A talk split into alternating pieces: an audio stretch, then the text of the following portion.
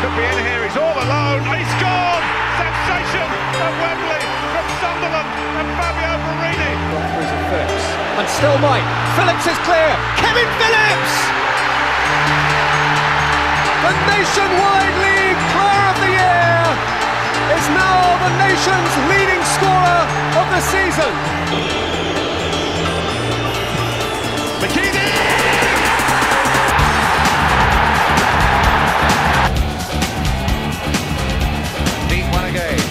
Right in there. So to is Halom. And Porterfield! Oh, Porterfield has scored! And Sunderland, the underdogs, are in the lead. It's on the far post. And Clark hits the cross. And Quinn wins it. Niall Quinn! Just there again. Charlie Wyke trying to get onto that.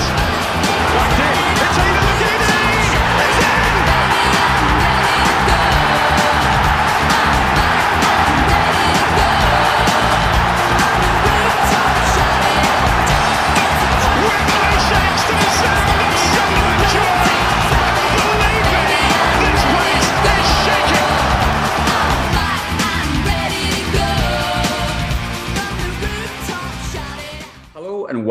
to the What the Fork podcast. It's a, another Wembley special as the Wembley days are counting down as Alex Neil's Sunderland looked to delight 44,000 Wearsiders in the capital this weekend.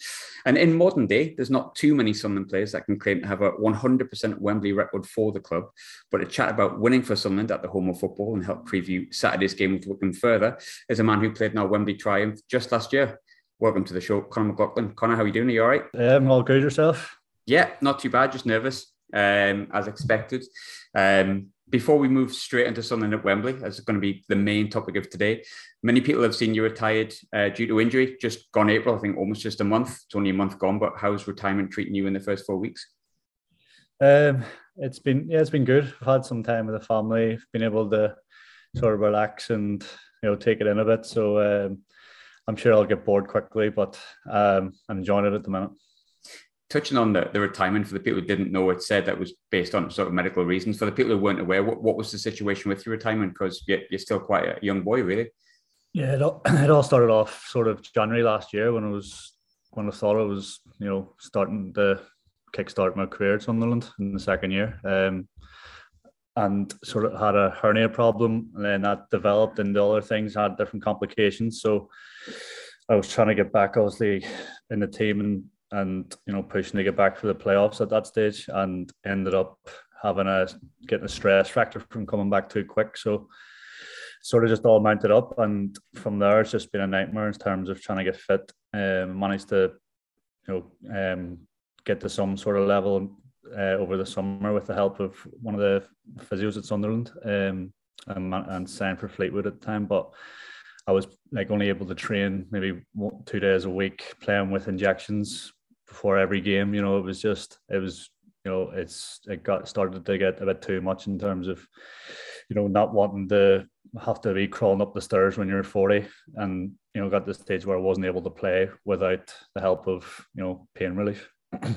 Have you had time to sit back and sort of reflect yet, or is it too sort of early doors for that? With it being just like a month since you just officially retired? Um, sort of had them thoughts already um, at the end of the summer when I was obviously without a club and struggling to get fit. So it sort of processed processed it a bit then. But um, obviously went back to Fleetwood, which I was glad, you know, to try and give it a go. But I think over that time, I think that made it easily easier, a bit easier mentally to sort of deal with it. Um, obviously it is still tough. Any sort of any player will tell you having to retire through injuries not um not the greatest thing in the world. But uh, as I said, I'm enjoying the first couple of first couple of months um time off. Looking at the time you joined Sunderland, it does feel like a while ago because this stint in League One has felt a long, long time. I'm sure many Sunderland fans will agree with that. Um, you signed for Jack Ross. That obviously didn't last that long, but I remember that summer particularly. I think you were our first or, or second signing. Um, sounds like an obvious question to ask because I'm aware of Sunderland, what a size of a club that we are. But what were your thoughts on Sunderland when it came to joining? You came from Millwall, you'd been at Fleetwood previously. Sunderland, obviously, in my opinion, a bigger club. But what were your thoughts on it?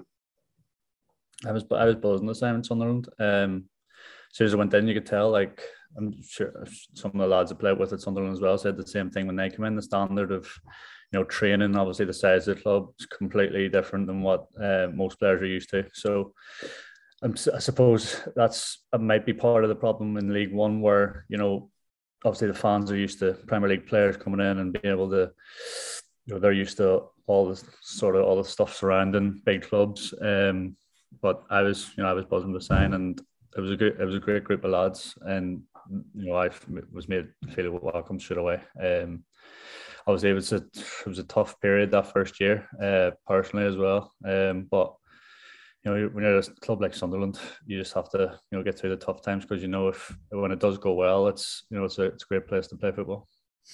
How bigger is that training ground and that facility? And I suppose in some ways the the expectation that come with something compared to like no offense to, to Fleetwood and Millwall, but, but clubs that you played for previously, what's the differences, the main ones?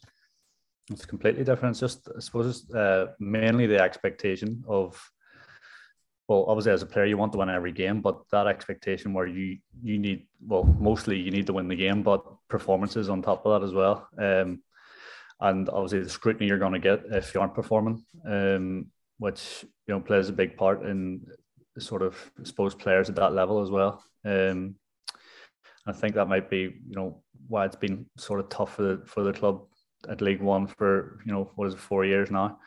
Um, but you can see like you can see the team now. The lads that have been there for a bit longer, um, and obviously the lads that they've brought in have all had like a lot of experience higher up as well. And uh, there's a lot of quality in that sort in that squad now. Um, and I think sort of the, the run they've been on the sort of last 10 games as when Alex Neil's come in. Um, you know, they've been solid. They've they've scored goals when they've when they've needed to, especially at the end of games, um, which shows. I think going into the final, that's going to be massive for them. Talking about sort of promotion and, and, moving on to the game a little bit and kind of totally wiping out three years in between that just missed out there. But um, as it stands, you know, Sunderland are one game away from getting promotion, which is sort of the first time it's happened since the first season and, and the player final against Charlton. We've been here what feels like a really long four seasons. You're obviously part of Sunderland's promotion push under three different managers, Jack Ross originally, then that moved into Parkinson, and then obviously Lee Johnson. You've been promoted before um, from League One uh, with other clubs. You've been promoted with, with Fleetwood, I believe, from League Two as well, via a playoff. How does yeah. the pressure of the promotion side of things, i.e., with um, Millwall trying to get out of League One or Fleetwood trying to get out of League Two, and those sort of um, pressure situations, how does that differ with the pressure of uh, the pressure of going for promotion with something, be it automatic or, or the playoffs that you experienced last season? Sunderland's completely different again. It's like obviously because you know where they've came from, where they've been. I was a Premier League team for a long, long time. Um, I was a Fleetwood you know, we did have sort of expectation in terms of we spent a bit of money when, when we were there, um, you know, and there was expectation to get up, but it, it wasn't the same size of club, no disrespect.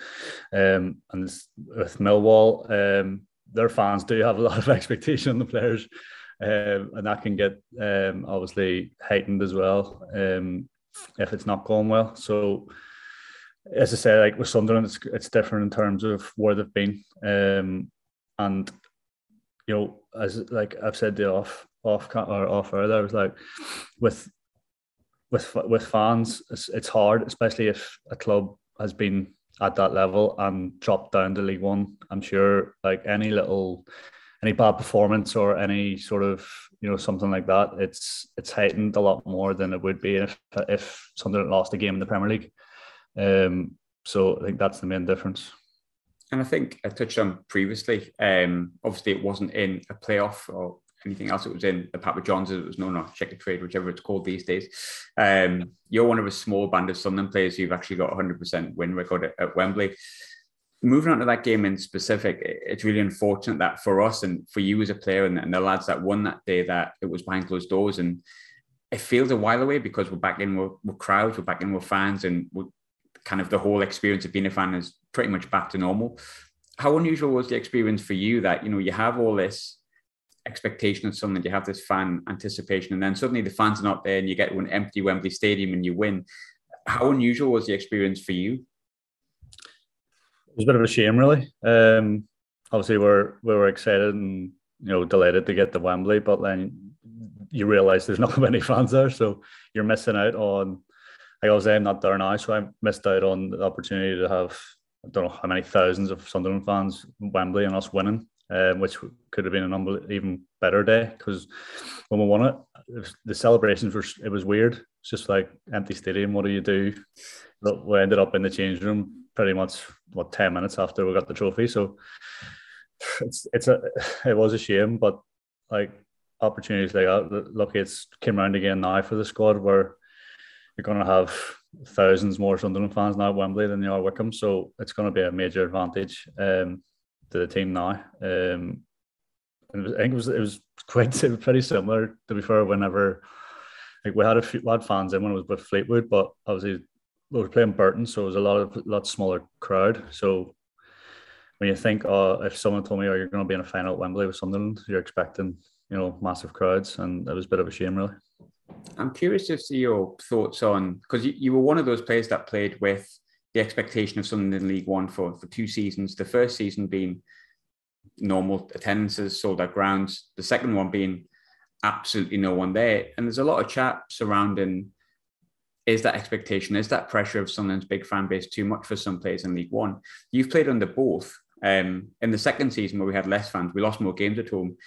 Going into the game on um, Saturday, having that amount of Sunderland fans, yes, it's pressure, but surely that's what every football fan would prefer. It's better with the fans as opposed to having none, isn't it? And I'm sure you've got experience of both sides.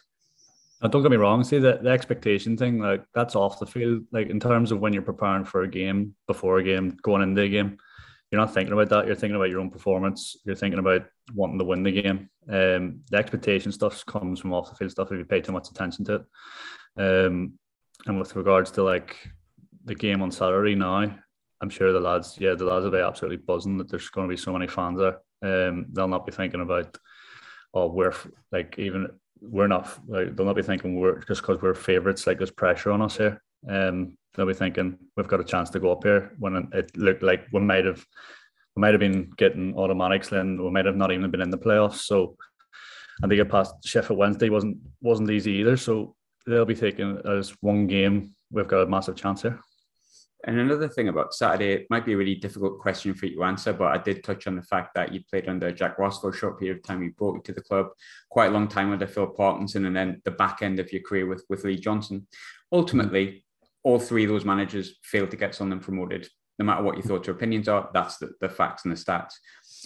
It's hard for you to judge this because you've never worked under Alex Neil directly, but from what you can see from the outside looking in, why do you feel it might be different with Alex Neil on, on Saturday and he might be the man to get us out of that division? Well, initially, first things probably um, structure has been have been hard to debate. They've not conceded many goals, um, and they've had players at the top end of the pitch that can score a goal in the last minute. You know, which has happened a lot of times in the last sort of ten games. Um, and I suppose it, it didn't. You know, they started off. I think he started off with a few draws today in the first few games. Couple. Um, yeah, yeah. It takes takes a few weeks for any sort of team to and a manager to get the sort of a structure going and get players used to that. Um, but yeah, as I said, like they've been so solid at the back, and you know, every, any time, well, even when I was at Sunderland, there's always been players in the forward areas where any given day that they can turn it on and score you goals. But the captain on Saturday will be Corey Evans. He's had loads of doubts this season, and I'll openly admit, you know, not least myself. Um, I'm, I'm on record saying I wasn't 100% sure, but he's really come into his own as a fan, from my perspective, I can really see what he adds to the team. You're someone who's worked with Corey at the national team. You're someone who's known him for a long, longer time than I have. Um, what type of captain is he? What will he be saying to the players, and, and what can he bring to the team on on Saturday? He's not like I'm sure. I'm sure you and the fans will be able to see on the pitch as well. He's not one of the, you know, he's not one of the ones who's going to be ranting and raving at people. But you give the ball away, he'll, still, he'll have a word on you. He'll have a word with you, like. Um, but he's one of them like sort of common influences where you know, even when we were Northern Ireland, he was always picked for the big games. Michael O'Neill always put him into the big games because he knows he's, he's reliable. He's a good player. Um, he affects players around him. And I thought he'd done that so well, especially in the playoff games there with Sheffield Wednesday. You could t- tell like he was sweeping up everything in centre mid, um, second balls, everything. He just a common influence. Um, and you know, with any player, it takes you know some players take time to get used to different clubs. It's it's it's completely different. Um, but Corey's you know Corey's a brilliant player. What was he like in the in the dressing room? Was there, you mentioned he was quite quiet. He's not maybe what the Kevin Ball that we'd be used to, even to an extent that the Max Power that we had last season, very much a, a vocal captain, but I mean, imagine you're sitting in that dressing room on, on Saturday. What's Corey likely to be like, especially with the, you know the players that are going to be in the starting eleven and maybe the younger boys who've never played at Wembley? Uh, as I said, he's not he's not ranting, ranting and raver, but he's not he he's not just one to sit there and say nothing either. Like he'll he'll be up encouraging the lads. He'll be you know giving bits of advice. Um, he's you know as I said before, he's just a com- really common influence, and I think you need you need that sort of captain, especially on sort of you know days you know games like Wembley playoff final games where you need someone in the first ten minutes to put their foot in the ball to find a pass just to settle everyone down. He's that he's he's that sort of player in terms of um, there's a lot of talk about character and overcoming adversity at Sunderland, and we've talked a bit about pressures and things like that. Look, at the minute, the, the club feels amazing, and if I was to pinpoint one player over the past few months that I would say, you know what, you've been an absolute warrior, and I noticed that you posted about him. Um, so after the Sheff Wed game, it was obviously Bailey Wright. You've obviously been in a dressing room with him before. I think he's a little bit of a louder character. He's a bit more of the, the stereotypical warrior. But what type of character is Bailey in the dressing room and, and how vital he's is he going to be this coming Saturday? He's massive, as you say. He's an absolute warrior. That's that's one word to describe him. I've I played with him since I was 17, 18, when we were Preston the youth team. We lived together actually as well.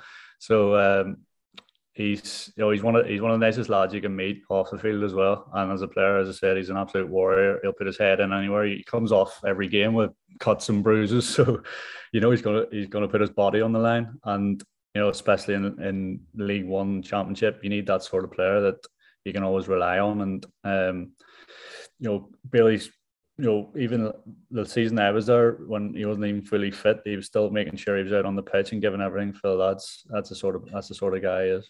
I think looking back to when he first came in, he did admittedly, in my opinion, maybe some others have a slight dip in form. And Lee Johnson didn't play him at the start of the season. Obviously, played Callum Doyle. But when he going back to when he first came in um, under Parkinson before the COVID season, you could see how much of a difference it was, and, and his signing felt so pivotal to the team. You were someone who played alongside him in kind of a back three alongside a, a few other players as well.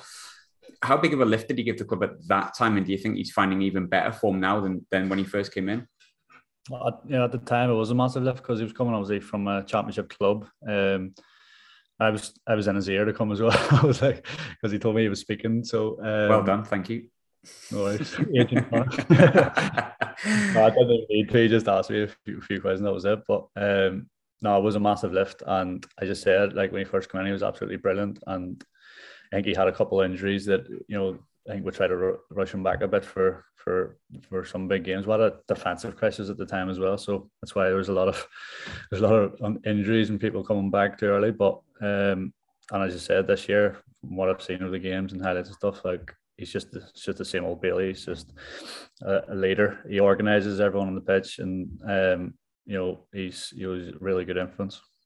I think we've kind of forgot about it a little bit because of the the situation of we want to win a game and you kind of forget about contracts and things like that. But technically, Bailey Wright's out of contract at the end of the season. I mean, it could go either way. You don't know. He could have a contract signed and we know nothing about it. But say that he, he doesn't. He seems the kind of character that will want to make sure that he leaves a mark on this club with a promotion.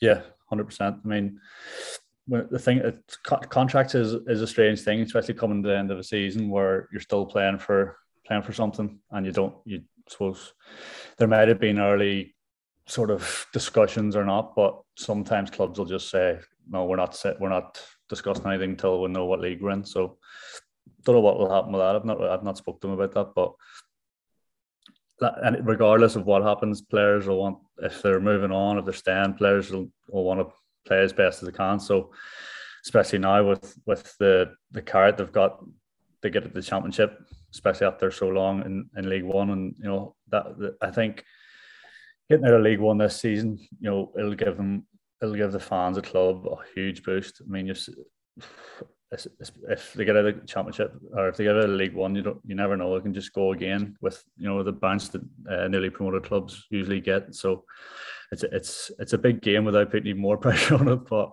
uh, I'm sure the lads will be looking forward to it.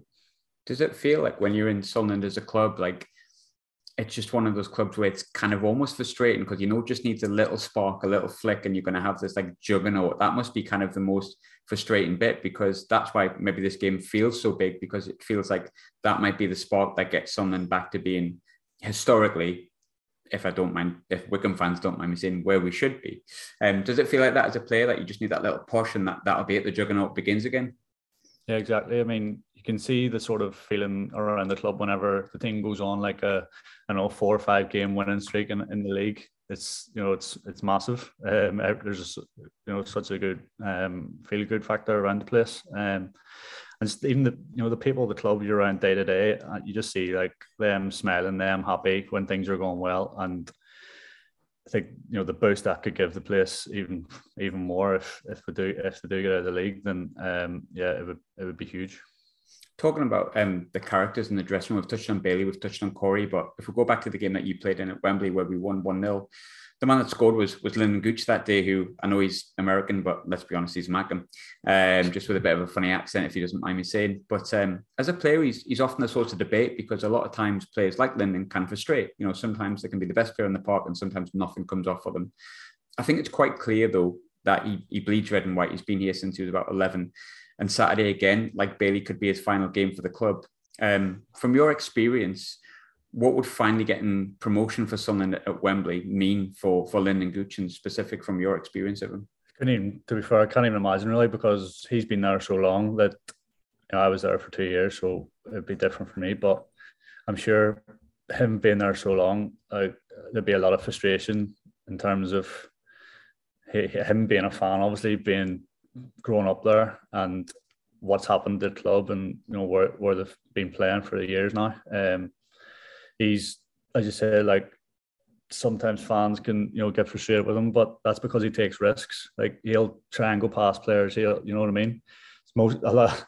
It's not going to come off every day, but uh, I think over the time I was there, especially I, I I thought he was class as a player. Especially you know when I first came to the club and training, like skinning everyone. so it was like, even my, my, brother, whenever he's played against, he was like, that Gucci, that Gucci is good, isn't it? so you know when you know opposition players are saying he's you know he's a very good player. Um, he's got something, and you know um, he's got. I've seen him playing. He's playing right wing back and right back.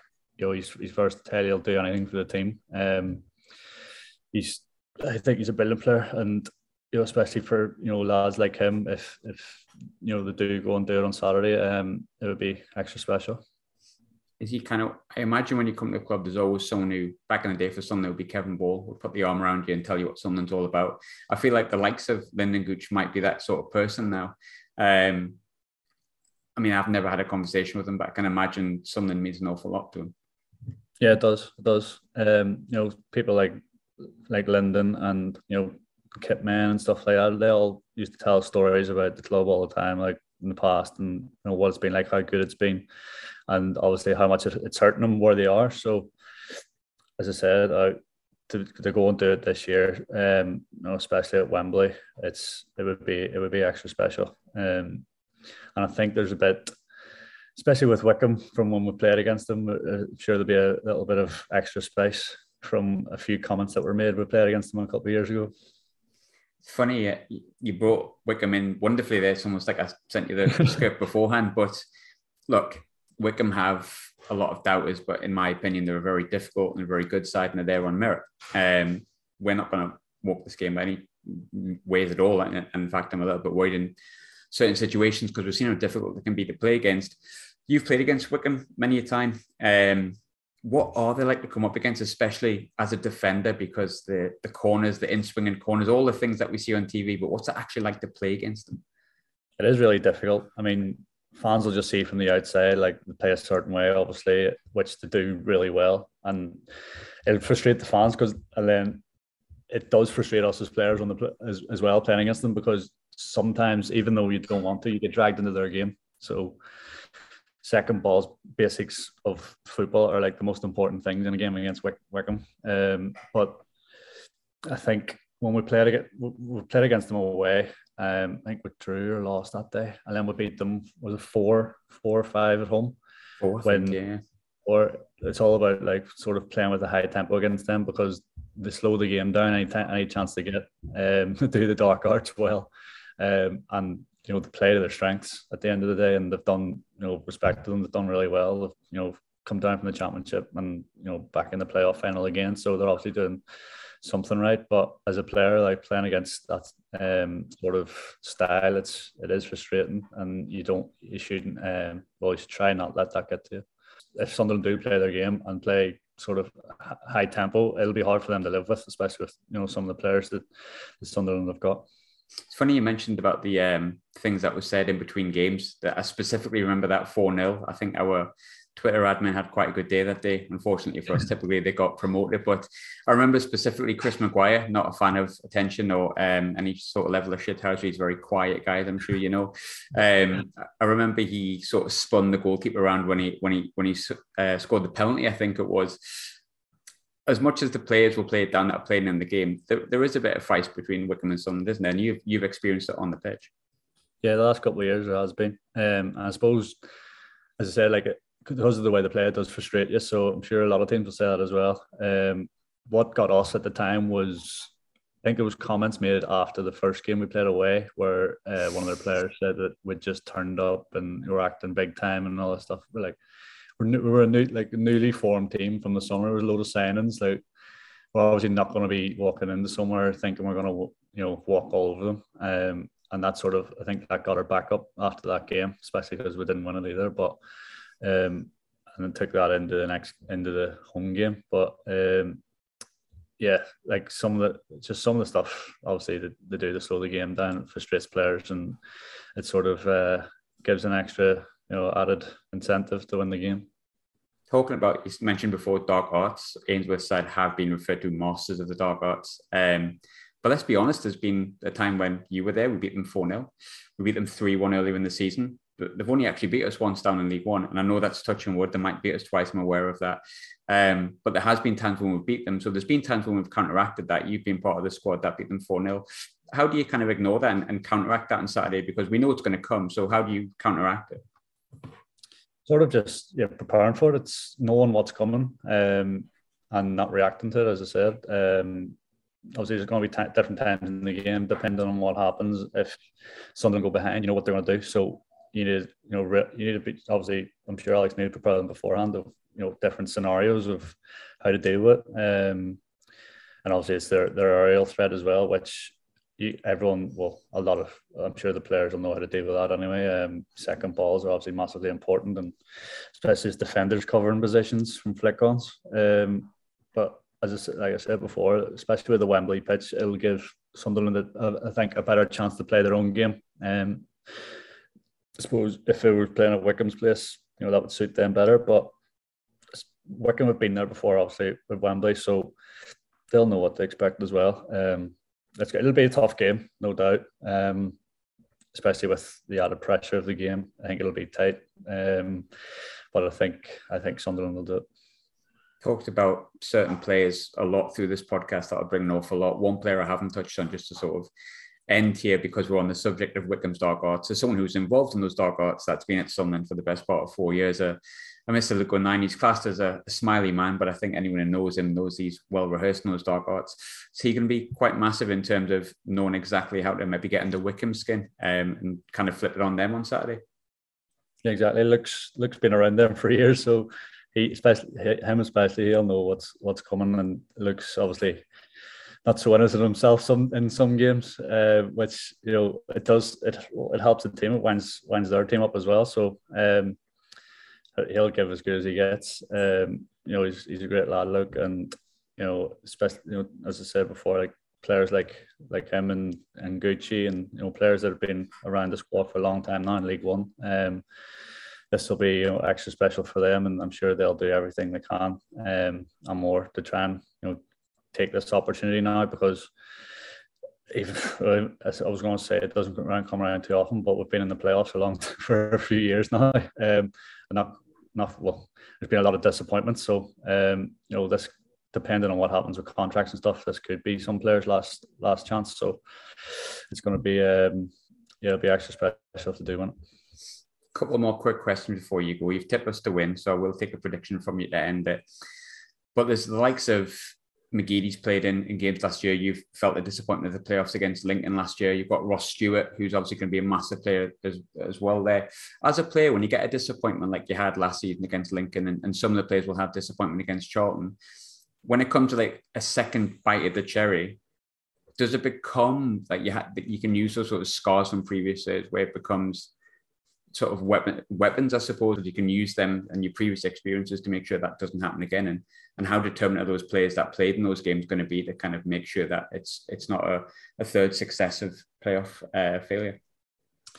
Uh, I think beforehand, I was well, especially with uh, after Lincoln defeat last year. I think everyone knew there was going to be a lot of you know large turnover of players. So there's only a few players that they're not they're still now, but um, it does give extra incentive, but I think uh, you know you don't you don't need any with you know with a playoff final at Wembley. Um, I think I suppose the, the carrot is enough in, in terms of rather than thinking about you know no player wants to think about losing a final or losing out on getting promotion again. Um, you know, I think it, it gets to that stage now where you're preparing for a final and you're thinking, you know, what you know what could go right, you know, what you could get out of it. Um, as I said, I don't think they'll be thinking about that. In reference to final question, I've got to ask. Um, I'm going to push you for a prediction. You said you think Sunderland will do it, but what, what's the score going to be if you? If you were a betting man, which I'm sure you're not, as a, a, a recently retired professional footballer. Um, I said I think it'll be tight, but as uh, Sunderland to win, I think I'll go one 0 or one 0 or two one. I said 3 0, so I've set myself up for failure, mate. But um, Conor, thanks so much for joining me. Good luck as ever no in your retirement. And um, if you fancy a couple of beers in Covent Garden or Trafalgar Square, we will be in there on Friday and hopefully Saturday night. And you're welcome to join. Enjoy it. Cheers.